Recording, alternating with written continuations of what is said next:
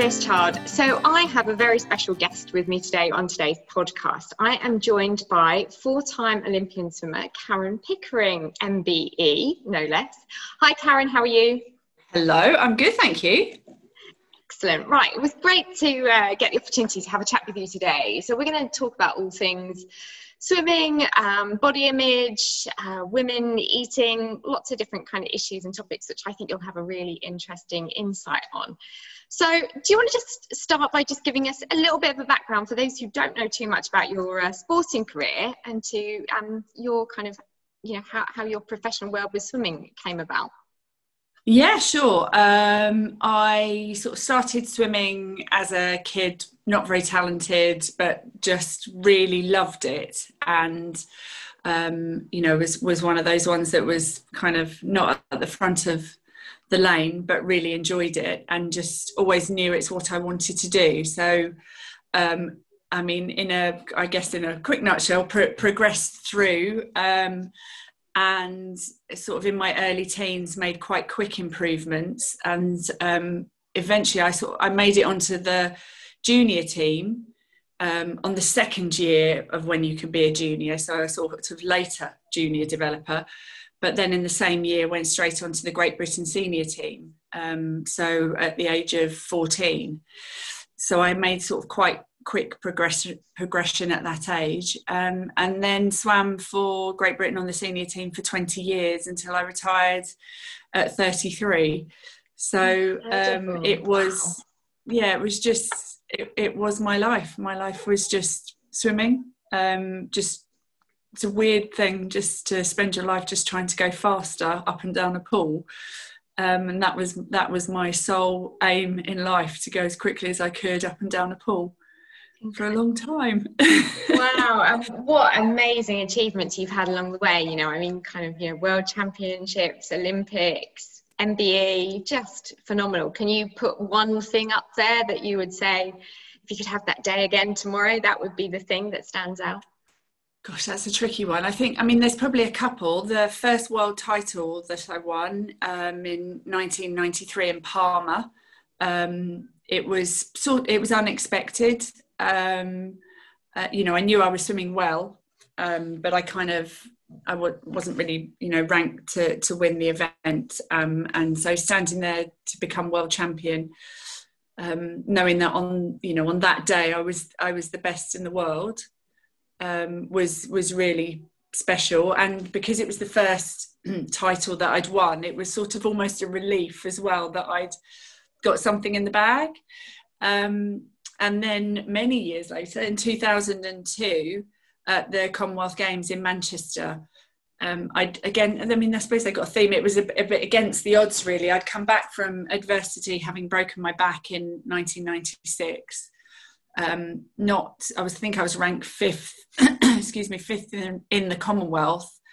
Um, but to win that title in front of all my friends and family and home crowd was just, ah, it was amazing. And I think, I mean, when we talk about um, the good, the bad, and the ugly of all people's careers, and particularly in the world of sport, there'll be a lot of people that didn't realise that you had that struggle with, with your back, and you know, times where perhaps you thought you were never ever going to get back to the the pinnacle of the sport that you did. Do you think there was something inherent within your personality that enabled you to sort of conquer the hard times and, and keep going when perhaps others thought you might not have that fight in you? Um, I think yeah, uh, possibly. I think there were there were quite a few people at the time who sort of said um, that I was a bit silly to try and carry on because I would be remembered if you know if I didn't get back to swimming swimming well, I'd be remembered for being a failure and not for the fact that I'd been Commonwealth champion and world champion, um, and that I would only be remembered, you know, for my last swims, which would have been not great. Um, so there was that side, but that to me was really alien. Um, and I I couldn't walk away. I'm sort of that. person. I need to know. You know, I, I just I can't walk away without trying something. I'm I'm kind of I, I'll go down fighting, and that's that's kind of just the person I am. Um, so I, I needed to know. So I, I sort of accepted that it might not work out, and that you know, I might fail in my attempt to, to come back, but I was okay with that. Um, I think the to me the the kind of risk reward it was just a no no brainer to me. I just I needed to know and I had the opportunity. I mean, it took me three years to get back to full training, um, and you know, and it's tough with an injury like that. Um, like like so many things, it's you know, there's no bandage, there's no plaster, no one can see it. It's just there and you have to um, you have to be very sort of confident in in yourself or a very accepting of yourself um, to to kind of work with that because you can't keep saying yeah but I've got my back hurts. Yeah but my back hurts. Because actually no one cares. So you know what? You're making such interesting parallels there. For, so for the vast number of people that are listening to this you know that for them their kind of ongoing battle will be restoration and recovery back from an eating disorder. And there will be yeah. times when that fight feels just too bloody difficult and you know yeah. it will just feel too too hard and and i think no one know, can see it no, no see it yeah. absolutely and and i think you know we'll we'll hit on this um, during the the chat i'm sure but uh, particularly with an eating disorder, there are times when physically you might look more well than mentally you are well. And I talk yeah. all the time about the need to have that kind of neural rewiring has to mm-hmm. come kind of even after the nutritional rehabilitation. So that can take two or three years where on the outside of it, all your friends and family now think, well, she's in a nice shaped body again, so mm-hmm. I'm sure she's well. But actually, mentally, it's taking a long while yeah. to catch up. And you talk about that, that sort of was a long period back for you. Yeah, it was, and and it is hard because you you want to keep saying I, I know, but I know, but you know my back, but actually. I was okay. I just had to accept that people couldn't see my fight, that I knew it, and that it didn't matter what other people could see. That um, that I I knew what my goals were. Um, I kept a lot of um, sort of diaries and sessions so that I could see what I had done because you know we all are very good at remembering what we haven't done so you know if it's that I don't know it, it's that classic thing you can someone can say 10 nice things to you but if one person says something bad that's all you think about not the 10 good things. And so I just wrote everything down. I just had it in black and white so that I couldn't lie to myself. So I couldn't so give me myself, an example. What would you be writing down? I'd be writing down, um, so it might just be my sessions. Um, so I'd write down what I'd done in a session. So if ever I was thinking, you know, oh, God, I haven't done the training or I haven't done as many meters as I want to or I haven't gone as fast, well, actually, I have. I can just look. I get my book out and I look and go, yes, I have. So instead of this idea, oh, but I haven't done this, I haven't done that, here's a book full of stuff I have done, yeah. which then can outweigh. So when you know when you're sitting there and i mean even you know I, I use it sometimes when i hadn't been feeling that great about myself. I write you know write down the good things about me so that if ever i'm having a you know I, I should have done this better or I haven't done this very well or you know doubts that you have about abilities even to be being a mum you know if, if have in black and white all the stuff i've done i can't lie to myself. I can't let my head get away with thinking I'm I'm not as good or I haven't done as much or I haven't you know done the work or haven't been successful because I have a book of all the things I've done. So and, it's kind of dumbing down that negative narrative, isn't it? It's just kind yeah. of taking that away, diffusing it, and bringing something positive into play. Yeah, because we're so we we we're so irrational at times, and we lie to ourselves, and we you know we we only you know depending on what frame of mind, you either only hear brilliant stuff about yourself or you only hear negative stuff. And you might think oh that's great. Thank you thank you thank you for that. And then hear this one little thing is going yeah but that person doesn't like me or that person said this about me. And you dwell on that one thing. Yeah. And it, and it can become a real obsession. Or it can become you know it can really niggle away at you when actually we should be celebrating all the things that we have done. And so a lot of um, what I needed to do in order to be prepared to fail, if you like, was I had to kind of be proud of all the things I had done and had accomplished and how far I'd got. I am I am very much that kind of person. I'm um, I'm I am a positive person generally, and I am a believer that if you work hard for something, there's no reason why you can't get it. But I also accept that sometimes things don't don't work out, but it doesn't stop me trying. So I mm. didn't go into it just going, I'm going to be brilliant. I knew there was a chance that I wouldn't make it back. But I also felt like it, you know, I can give this everything I've got. And then if it doesn't, I'm okay with that because I've worked really hard. So it's sort of a, a it was a combination of things, but it wasn't it wasn't easy. I mean, there was there was quite a turning point for me at um, the 1998 Commonwealth Games because I got to the point, and this is a bit about the how irrational you can get. That I stood behind the blocks when I swam 200s freestyle, so four lengths, and I was absolutely convinced that I wouldn't finish four lengths. So not that I wouldn't win, but I, I was convinced leading up to that point. So my 200s hadn't been brilliant coming back. They I'd struggled because I just had this fear, this utter fear that I wouldn't finish four lengths. And so I got to these Commonwealth Games in in um, Kuala Lumpur, and I, you know, I'd been doing just to enough jump in there. Had, had, had there been a point at any stage in your career where you had not finished? No, I mean this is all to do with my back injury. So this is all to do with I used to stand behind the block, and my confidence came from knowing I'd done the work. So I couldn't stand there and feel like I'd done the work, which is why then concentrating more on what I had done and not what I hadn't done became so important. Yeah. But it was, um, I just stood there and just thought, you know, I, I can't, I'm not going to finish. I can't finish, you know, I'm going to have to go out really slowly in order to make four lengths. So I can't, I can't go too fast on the first half. I've got to be really cautious. I've got to, you know, my strength had always been in the back end of my races, but I just took this to a whole extreme that I wasn't going to finish the race and I, you know up to that point i'd been doing enough to qualify for teams and i'd, I'd made the commonwealth games to swim this 200 freestyle. And um, i qualified seventh or eighth for the final so i just scraped into the final. And i remember being in the swim down pool thinking that i can't this can't go on. I can't, I can't be like this. I can't be this terrified of my races. I can't this is ridiculous you know. What's the worst that can happen? That i have to be dragged out of the pool well, okay, let's see if that's going to happen. So I decided during my swim down from the heats that in the final, I was going to dive in and go as fast as I could for the first 50 meters, 100 meters, and then just see what happened. So I thought if I really face it and see what's the worst that can happen, then I'll see how bad this really is.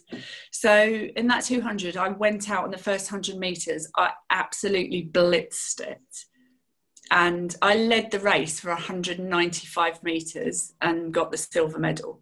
So I just I just got overtaken in the last five meters by Susie O'Neill.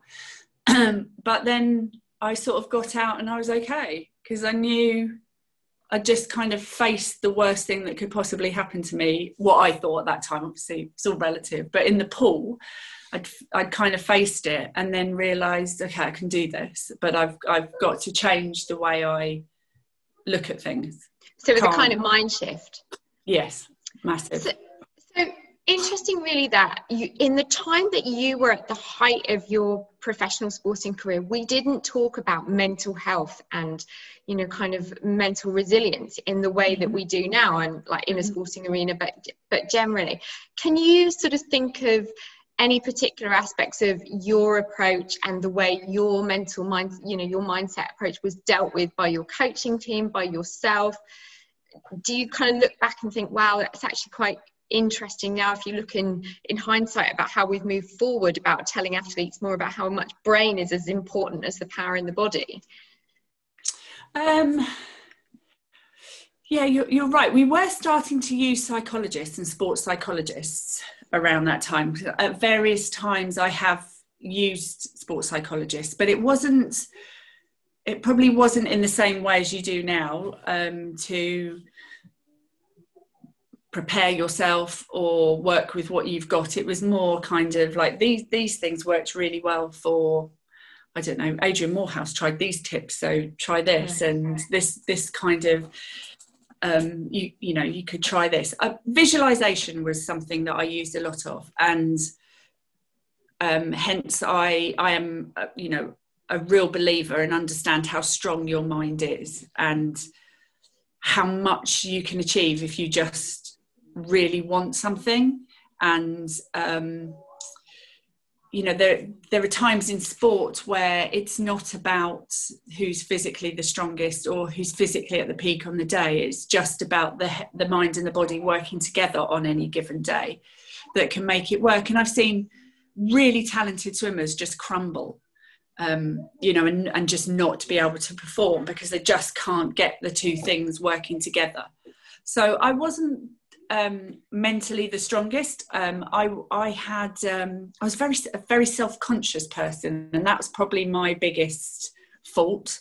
Um, that I was I just by, by which you mean self conscious comparison to other people is that, or what? Yeah, I would say so. I was very um, I was not a really overtly confident person that would just kind of could just breeze onto the poolside and you know I could fake it I could definitely so, fake so it. It's definitely a fake so, it to make it. Yeah. So, so for those that like don't know, so kind of I've seen you on that sort of swimming stage. I remember being at kind of Suffolk County Championships, and everybody would watch Karen Pickering walk down the side of the pool, and you had a real you know, had a real air about you.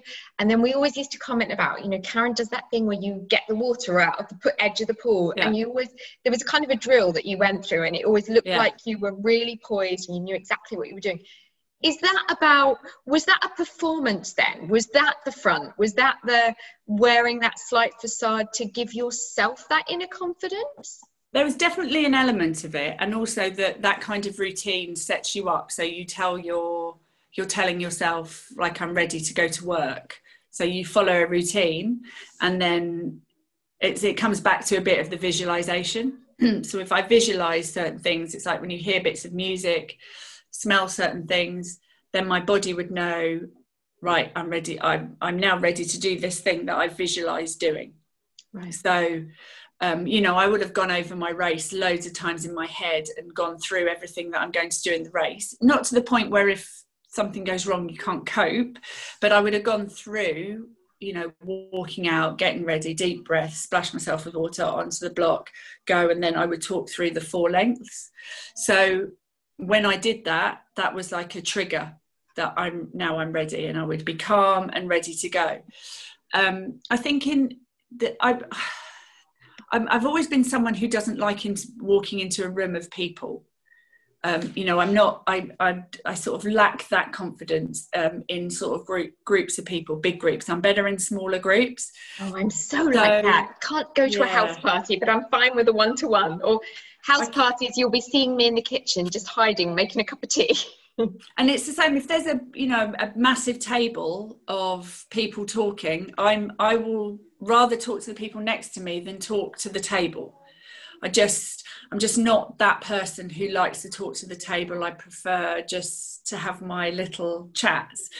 Um, and so you know, I can do it. I can talk myself into doing it. You know, I was the same when I was younger and I had to make phone calls. I would write down everything I needed to say and talk myself into making a phone call so that I could say what I needed to say and make sure I had everything and then get off. So I, I train myself to do all these things that I need to do, but it's not a natural thing for me. So on the pool side, so at the Suffolk Championships, I yeah, I would have felt pretty confident and know exactly what my goals are.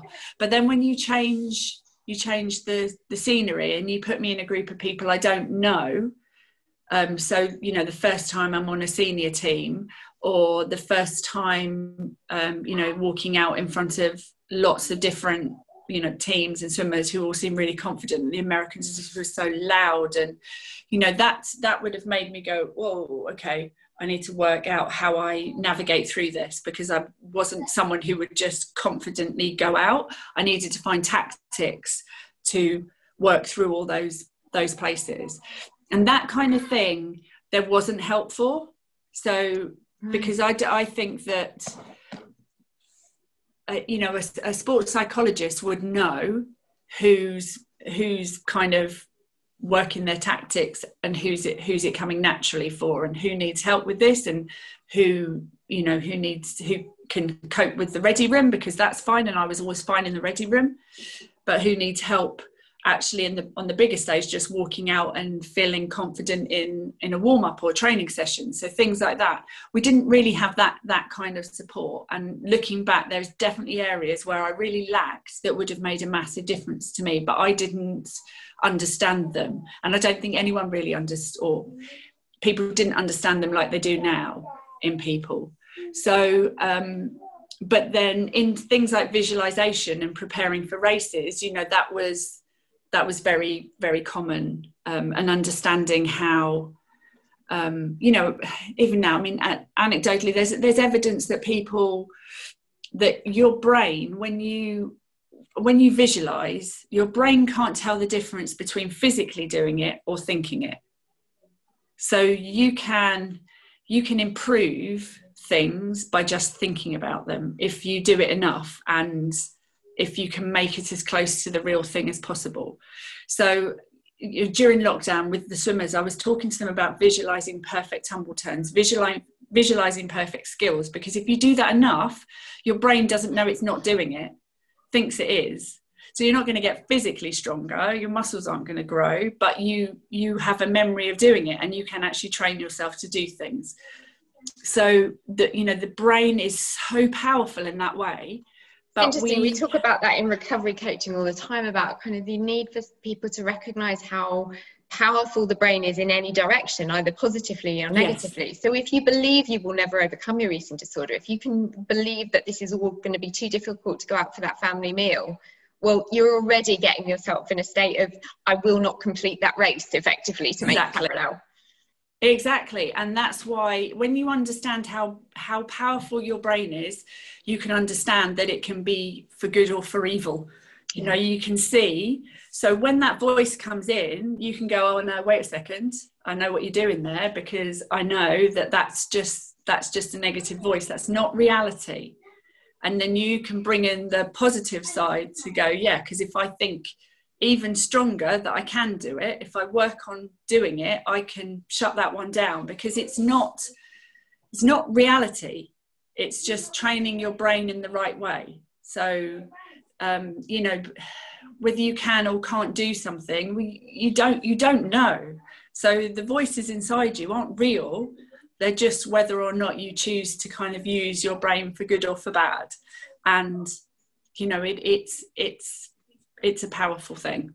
Is that what is that the sentence they say that whether you believe you can or you can't, you're right. it's kind of yeah. you know convince yeah. yourself in either direction, and that's you know ultimately that's the self fulfilling prophecy. Yeah, yeah, yeah, exactly. So one of the um, reasons I really thought I'd love to talk to you um, for Wednesday's Child, Karen, is obviously swimming's um, you, you, know I, I think anybody that goes into a particular sport there's perhaps a tendency to be quite focused on the body as a machine. But there's anecdotal evidence that um, those that do go into swimming may have a tendency to veer into sort of eating disordered thoughts or have suffer some degree of body dysmorphia. Is that anything that you can say you can recognise from your um, career that you experienced at the time, saw other people going through? Um, there's definitely there's definitely an element of it. I you know I was I was swimming at a time when we got weighed a lot, and um, so not not at my club, um, but when we were on the national team, it was you know the usual morning routine was to take a urine sample to check we weren't dehydrated, and then to weigh ourselves. Um, I and that refused... was done publicly. Yeah. Wow. Yeah, we just queued up, got on the scales. Um, there were times when our weights went up on a sheet. That was when we did a power to weight test. So we do our weight and then we do a power test on the ergo, which is like a dry land swimming bench. So if you imagine a rower for swimmers, you sort of lie on your front and you pull paddles. Um, and then so we do some we do a test on that to see you know the the power we could achieve against a certain weight on the pulley um, and then it would go it would be I don't know, put against our weight, and you'd have a power to weight ratio, and that would be up on a board for everyone to see. So, you know, when I was kind of in my 30s, there'd be 15 year old girls who would be on that. And I, you know, I can, I can imagine that that was really quite tough um, you know, I, I always did quite well on those tests, but like how how my how I was physically was just luck. You know, there are swimmers who are different sizes to me, and they're better swimmers. You know, it's it, and actually the kind of power to weight ratio. It is there is some element of that in the pool, but it's not everything because you know we we kind of know now that buoyancy and body position is really important. So you know that when you look on the pool side, there are some events where you go, okay, the swimmers are all sort of six foot girls are you know around six foot the freestyle events. But actually the pool side is a real mixed bag of what people look like. So you know this whole power to weight thing it's only a, it's only a tiny part of it. Um so you know when we used to get weighed i wouldn't look at my weight. I wasn't interested. I had absolutely no interest in what i weighed. I knew how i felt um, particularly on training camps, I had no interest. So I just used to say to the sports, um, the physiologists, if there's a problem, tell me. So if I was losing weight drastically, I, you know, to me, that's you know, maybe I'm dehydrated or something's wrong.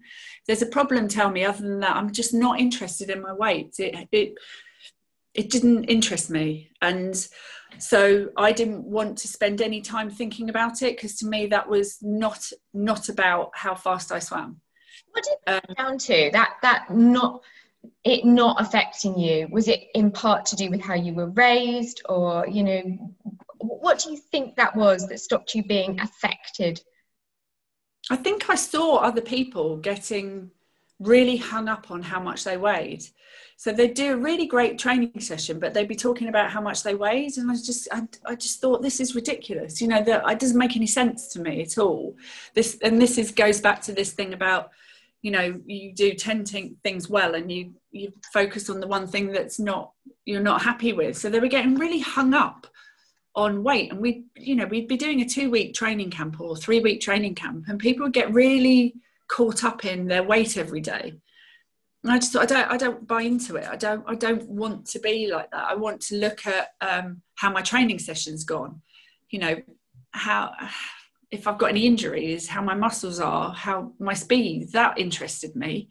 And, and I wanted detail, you know, on all of those things. I wanted detail. I wanted to understand it. I wanted to know my splits. I wanted to know my reps. I wanted to know, you know, everything about my training sessions. I had absolutely no interest in what I weighed. It just, it, you know, was nothing to me. It was nothing to do with what I was doing in the water. So um, I had a nutritionist. Um, to to help me because I uh, there were times when I was at full training that I would struggle to eat enough calories, um, and so she helped me to maintain that.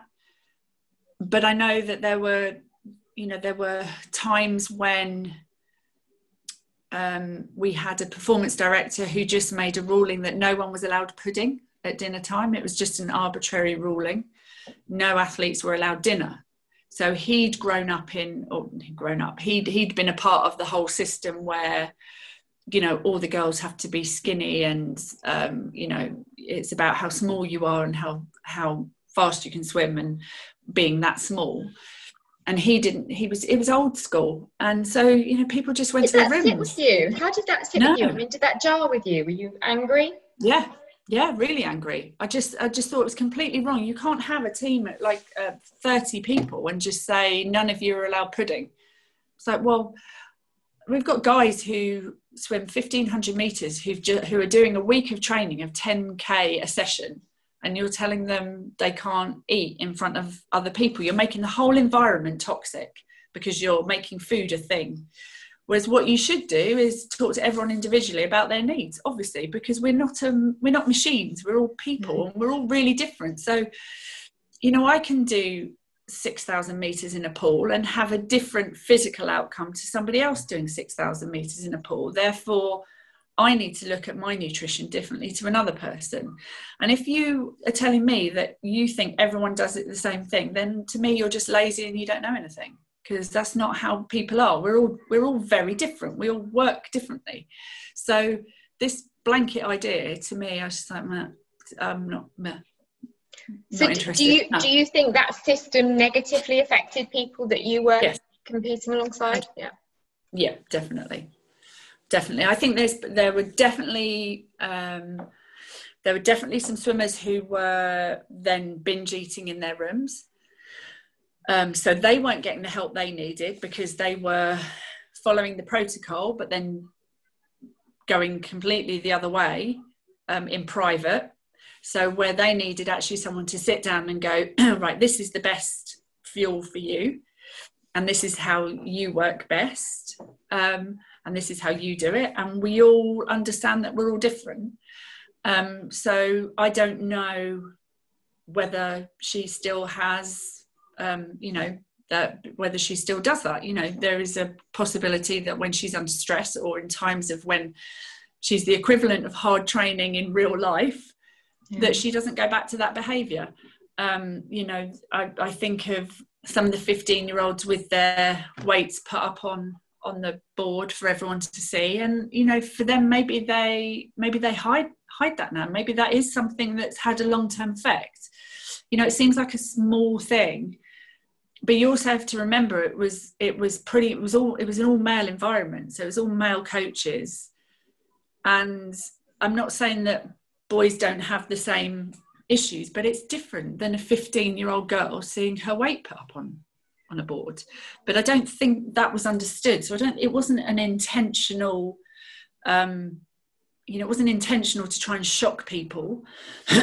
They just didn't think. They didn't think through the repercussions like perhaps people would now you know I, I very much doubt they they do that now. I'm certain they don't do but, that. But you're right. I mean, I think that there's something about how it takes um, time for people to catch up with an appropriateness of how you handle things. I mean, even in the last couple of weeks, they've started talking about women in sport and menstruation. It was kind of never mm-hmm. like really discussed, but that's suddenly become a really big topic about how much that affects you know women in sport at a high level naturally are affected by their periods. And it's taken you know women to come out and say do you know what? The, i had an accident in the middle of a coaching session or whatever. I think i was hearing the other day somebody who i think she was um, in canoeing and she'd had like a you know she, she, had an unexpected period and how it had affected her. And uh, and yet these are sort of topics that i guess when you were back in sport we didn't talk about women's issues. We didn't talk about weight body image girls being skinny or not girls binge eating or not girls potentially having anorexia as much as possible we just treated them like a sports person and just shelved everything else. Mm-hmm. Yeah, yeah. I mean, it was we were sort of all kind of lumped together, and you didn't you didn't talk about stuff like that because it would you know it would make the coaches go um, because it's an all male environment. They don't really want to know about that kind of detail, but. Um, but yeah, you know, you you have to understand in a four week cycle of a of a woman, there's going to be a week probably that she ain't going to be at her best and you have to try and factor factor that in and understand that and training will have to be different you know because you just for some people extremely different and also the the nutrition you know it can seriously affect your iron levels and you have to address that nutritionally as well as understanding that fatigue can be really different in that week especially when you're pushing your body to extremes.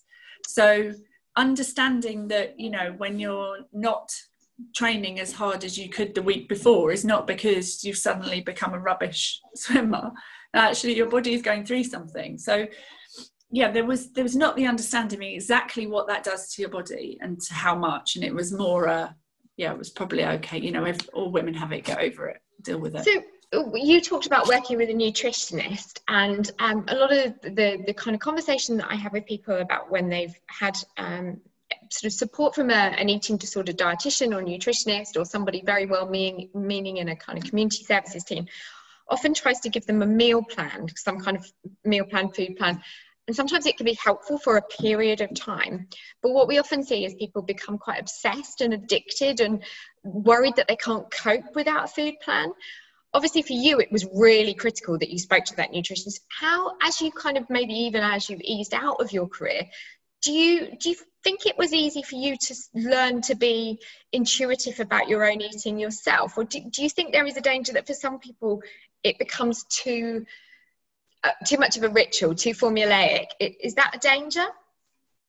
I think i mean there's definitely there's a lot of there's a lot of things connected with food that I've sort of noticed over the years. So the, the firstly, when I was training and at the height of my training, I could walk into the kitchen and I, I could just think, and I knew what my body needed. So I knew if I, I was. Hear, I can hear voices all over the country going, "Wow, my God, that would yeah. be amazing." yeah, it's it's a really strange feeling, but I, and you know, not. It was more if I if if I was really deprived of something. So I would know when when I needed iron because I could just I would just be thinking, what do I want to eat? And I just knew I craved red meat, and then I'd think, yeah, my iron's low because I'm on my period, or I just. Um, and I could just feel it. I knew when I was coming down with something because I craved citrus. Um, I know now when I'm tired because I want sweet things, and it's not because I like sweet things because I'm more of a savoury person. But if in the evening, sometimes I'm just chilling watching TV, I just suddenly have a craving for something sweet. That's got nothing to do with wanting sweet food. I'm just tired. I need to go to bed. You know, my blood sugar, my sugar levels are low. So I have a, I have an understanding of what my body is saying to me when I crave certain things. Um, and but that doesn't mean um, you know, I'm I'm the healthiest eater, and I I'm you know that uh, and I'm a terrible cook, which doesn't help. Um, food to me has always been a means to an end. So it's always to me, it's always about fuel. Um, so when I was when I was training, I would be like, what um, what do I need? What do I need on my plate right now? I need I need some red meat. I need some vitamins. Put that on the plate. You know, I would not serve this food up for anybody because it wasn't about a nice meal. This was about fuel. Um, everything I was doing, my body was my tool to do my job, and I needed to fuel my body to do my job better. So, the better fuel I put in, the better job I could do. Um, and so that's that's what my food thing was all about, refueling. Um, I love eating out when some you know going out to dinner because it then wasn't more now but it then wasn't so much about refueling it was then about enjoying a meal. I also was obsessed with not having enough to eat because i needed so many calories when i was training. When i stopped training i used to have these panics like what? Okay when am i going to eat? Um, and then I just thought, oh, I don't need to. It's okay. I don't need to eat.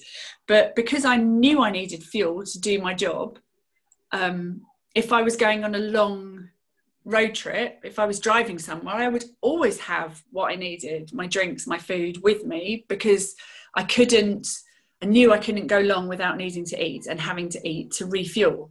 So I would have to have what I needed in the car or on the train or wherever it was because I couldn't trust. Um, if I was going to an event and you know it was food that came out on plates and it was picking food, I'd get a bit, oh, I'm not going to get enough. I'm not going to get as much as I need, and I'd get a bit like tense and a bit anxious that was I going to get as much food as I needed. So you know there was there was an anxiety around making sure I had what I needed for my body to work. And then when I stopped training and didn't need all of that, it took me a long time to to change that mentality and that I don't need that. I don't need I don't need to worry about that. I don't need to be anxious about food and when I'm going to eat and refueling.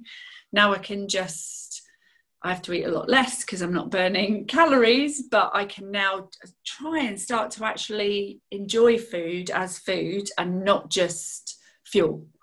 It's so interesting, isn't it? Because there's a lot about um, the, that. I don't know whether you've ever kind of come across the expression we talk about mental hunger being a real thing. That actually, the more somebody's body is in a state of famine, the more mentally they obsess about the need to have food, access to food. So, I, I've often talked to people about in the height of my anorexia you suddenly start wondering why am i reading um, recipe books all the time? Why why do i need to see pictures of food all the time? What's that about? That just seems really freaky. Yeah. but when you understand that actually that's because your body's in famine and it's your brain saying i haven't even got the fuel or the energy to make you physically recognize how hungry you are. So what my i'm going to just kind of take over your brain and i'm going to say to you you just need some damn food and it's yeah. it's kind of interesting that it took until you were no longer training it then took a while before you could actually just trust your body that actually you don't need to have food around you all the time because you will get it yeah. when you need it it's not like it's yeah. going to fall off the planet no no and um and you know there, there are times even with my children now and they're like i'm really hungry i'm really hungry i'm like you can you can wait trust me nothing's going to happen just wait and you know and so, so, talk to me a little bit about that. So now you're a mum you've got two girls you you've done it kind of the hard way you've got twin girls so yeah. bun- bundle of uh, kind of frustrations but delight as well at the same time. But obviously you've got two girls and you know, mm-hmm. talked about the kind of body image and and food and is there anything that as a mother you are conscious of raising them around food and their bodies that you think you're very aware of, not necessarily from your own experience, but because we talk about eating disorders and mental health that much more? Is there anything that kind of goes through your mind about that? Um, there is. I think uh, it's definitely trying to use the right language, and I think I'm still, you know, I'm I'm not an expert on on nutrition and um, you know psychology. So try but trying to use the right language i think is really important. So they understand good what they think is good and bad food. And they've often come home from school and said oh you know sweets are bad. I'm like well they're not actually. You just can't only eat sweets and you have to brush your teeth. But sweets aren't bad. Nothing's bad. Everything's okay. There's nothing you can't eat but we have to have a bit of everything because you need this for this and this for this and you need this for this. But there are some things you can have more of and some things you can have less of. So they they look on the packets for the red amber green and they'll say oh mummy this is red so we can't have many of these. So i'll be like yeah that's right. So you only allowed one bag of crisps a day um, you know, they looked at something else. I think it was Weetabix was all green, and they're like, we can have as many Weetabix as we want. Like, yes, and have milk because milk's good for bones. And so I'm trying to really instill in them that nothing is bad and there's nothing they can't have. So, yes, you can have sweets. Yes, you can have chocolate. You can have crisps, but you can't only have that. And I mean, fruit is a treat for them. They absolutely love fruit. they're not one. They're they're very different as well. So quite interesting the whole nature nurture because they are very very different in terms of what they eat, how they eat, what they'll try. Um, so that's quite going to be a bit of a navigation. But it's just trying to get them to understand. You know they um, you know, I talk to them about they need their eat, they need their food, they need their drink, and they need their sleep for them to have a fun day the next day. So if you want your energy for the next day, you've got to have a good night's sleep. But if you if you our bodies need water. We're, we're lots of water, and you can can't survive without water. So you've got to have lots of water. And if you want your energy to run around, you've got to eat your food. You've got to eat your meals. If you don't eat your meals, then you don't have the energy to play. And they're big players. You know, they love to play. They're active. They're crazy um, we've got a big garden and they generally run riot. In order to do that they need their they need to eat. But it's about you know t- trying to get them to understand that i don't want them to ever think something's bad. So, so when you say that do you, do you worry when for example, Boris is now banging on about obesity for you know plenty of right reasons. Yes, we have to accept we've got a problem in society with obesity as well. Yeah. And because of coronavirus, there are heightened reasons why we need to tackle that. But do you worry about that obesity and bad food rhetoric, particularly for young people? So whether schools are teaching it or whatever, do you worry about that kind of potentially when you're not there, that kind of narrative that they might be picking up that might make them slightly obsessed or paranoid about food? Um, yeah, because it's because it's not the whole message. You know, there there is also the exercise side of it. So you know, I try and talk to them about the the balance between food, exercise. They see me at the gym all the time. So they understand the importance of exercise. And I talk to them about exercise is not just for my body, it's for my mind. So it's both. It's a healthy body and a healthy mind for exercising. And, um, you know, I try, I, I really try to work on, and they see it, you know, they, they see it, they copy me. In lockdown, they were trying to join in with some of my um, uh, core workouts and things like that. So um, they they I want them to see it as well as me saying it. So they understand that it's a balance of everything.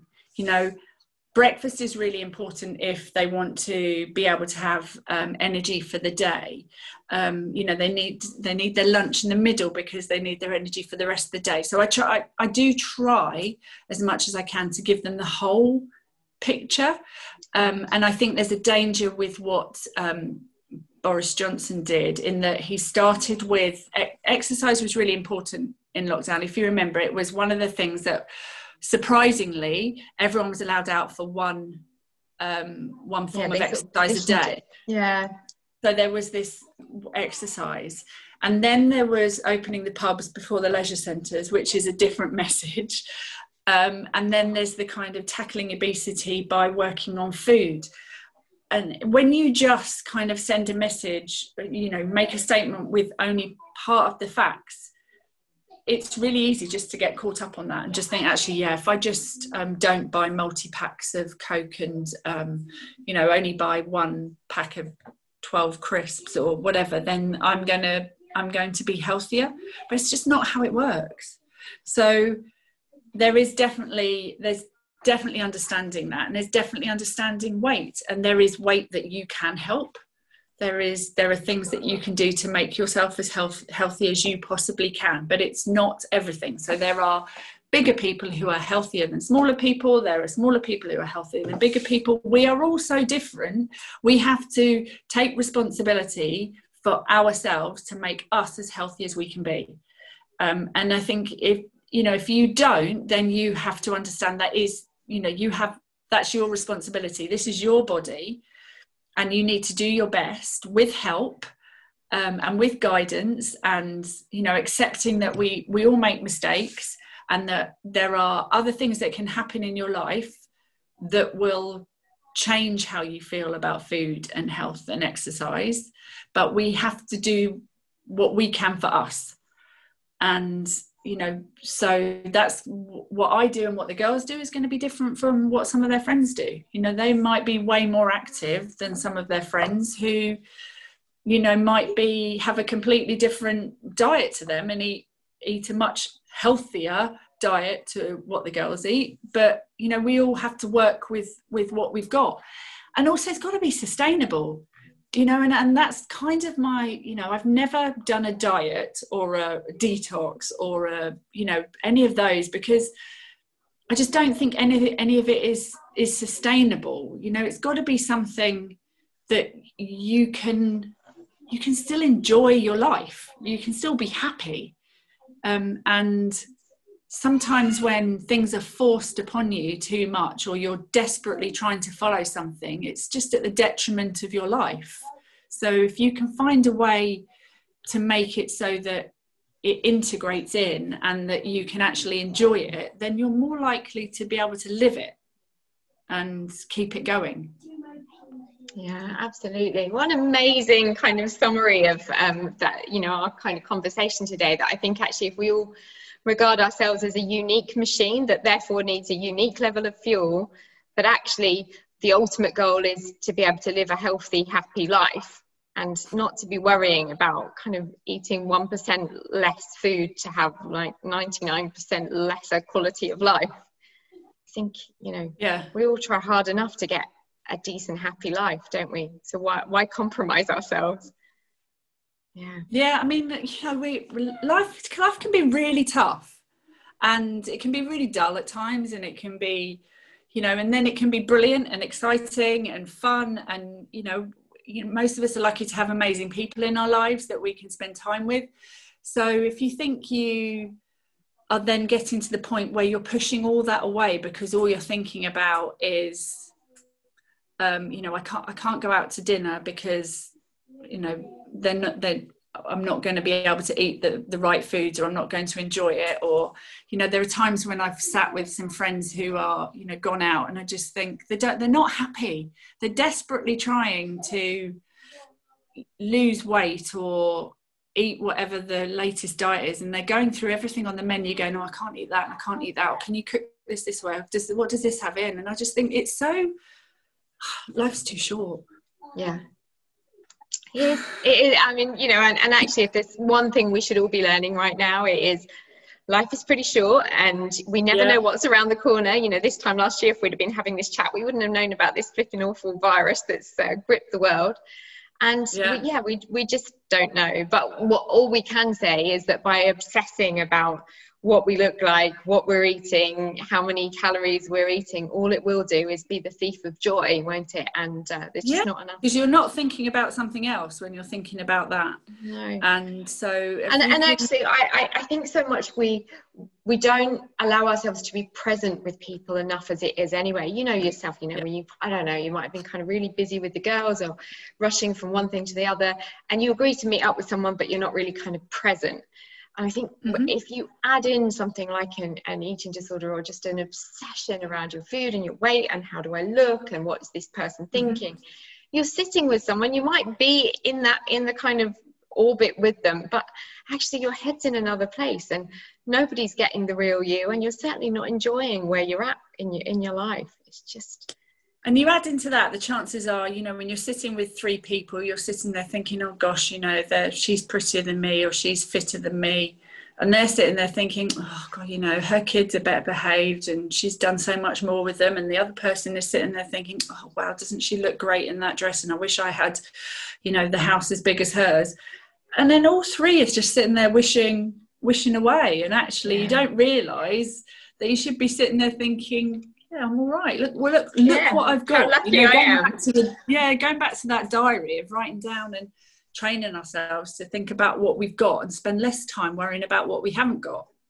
so if we take just- one thing away from today it's kind of karen pickering says let's get a gratitude journal and every single Yeah. day before you go to bed write down three things that you're really grateful for Or three things you've done. You know, just Yeah. right. Remember the things you've done. I mean, I, you know, I made a apple and blackberry crumble the other day. I've never made one before. This was, you know, spectacular, and that's the kind of thing. You know, you just it's the kind of thing that's forgotten and that other make, people make every day. But that was a massive thing for me to to do, and it's just stuff like that. Actually, just remember the little victories because they can Yeah. just get blown away. You know, just get forgotten because you know, I don't know, you forgot to order something or, you know, you got no toilet paper or something really mundane you forgot to do. And you actually forget all the victories you have every day. So if you're one of those people that just doesn't remember how great you are and all the things you've done, however tedious or small they might be to someone else, just write it down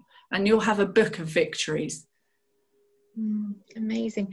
Karen, I just want to very briefly just say, um, what, what are you up to these days? And uh, other than running around after twins, you're still teaching swimming, you're kind of still in the mer- immersed in the world of swimming, not doing a lot of sport commentating, given that we've not had Tokyo Olympics this year. What happened there? no, I know. I should have been, you know, like partly um, just speaking Japanese right now, having spent three weeks out there and just, you know, be full of sushi and talking about what amazing um, sporting events I've just seen. But no. So hopefully that will go ahead next year instead. Um, obviously, you know, you just don't know, can just kind of, I guess everyone's praying for a vaccine right now. Um, so I don't know when the kind of commentary um, competitions are going to start up again, but um, school starts soon, and um, I work at Ardingly College as the swimming development officer. And also manage their swim school.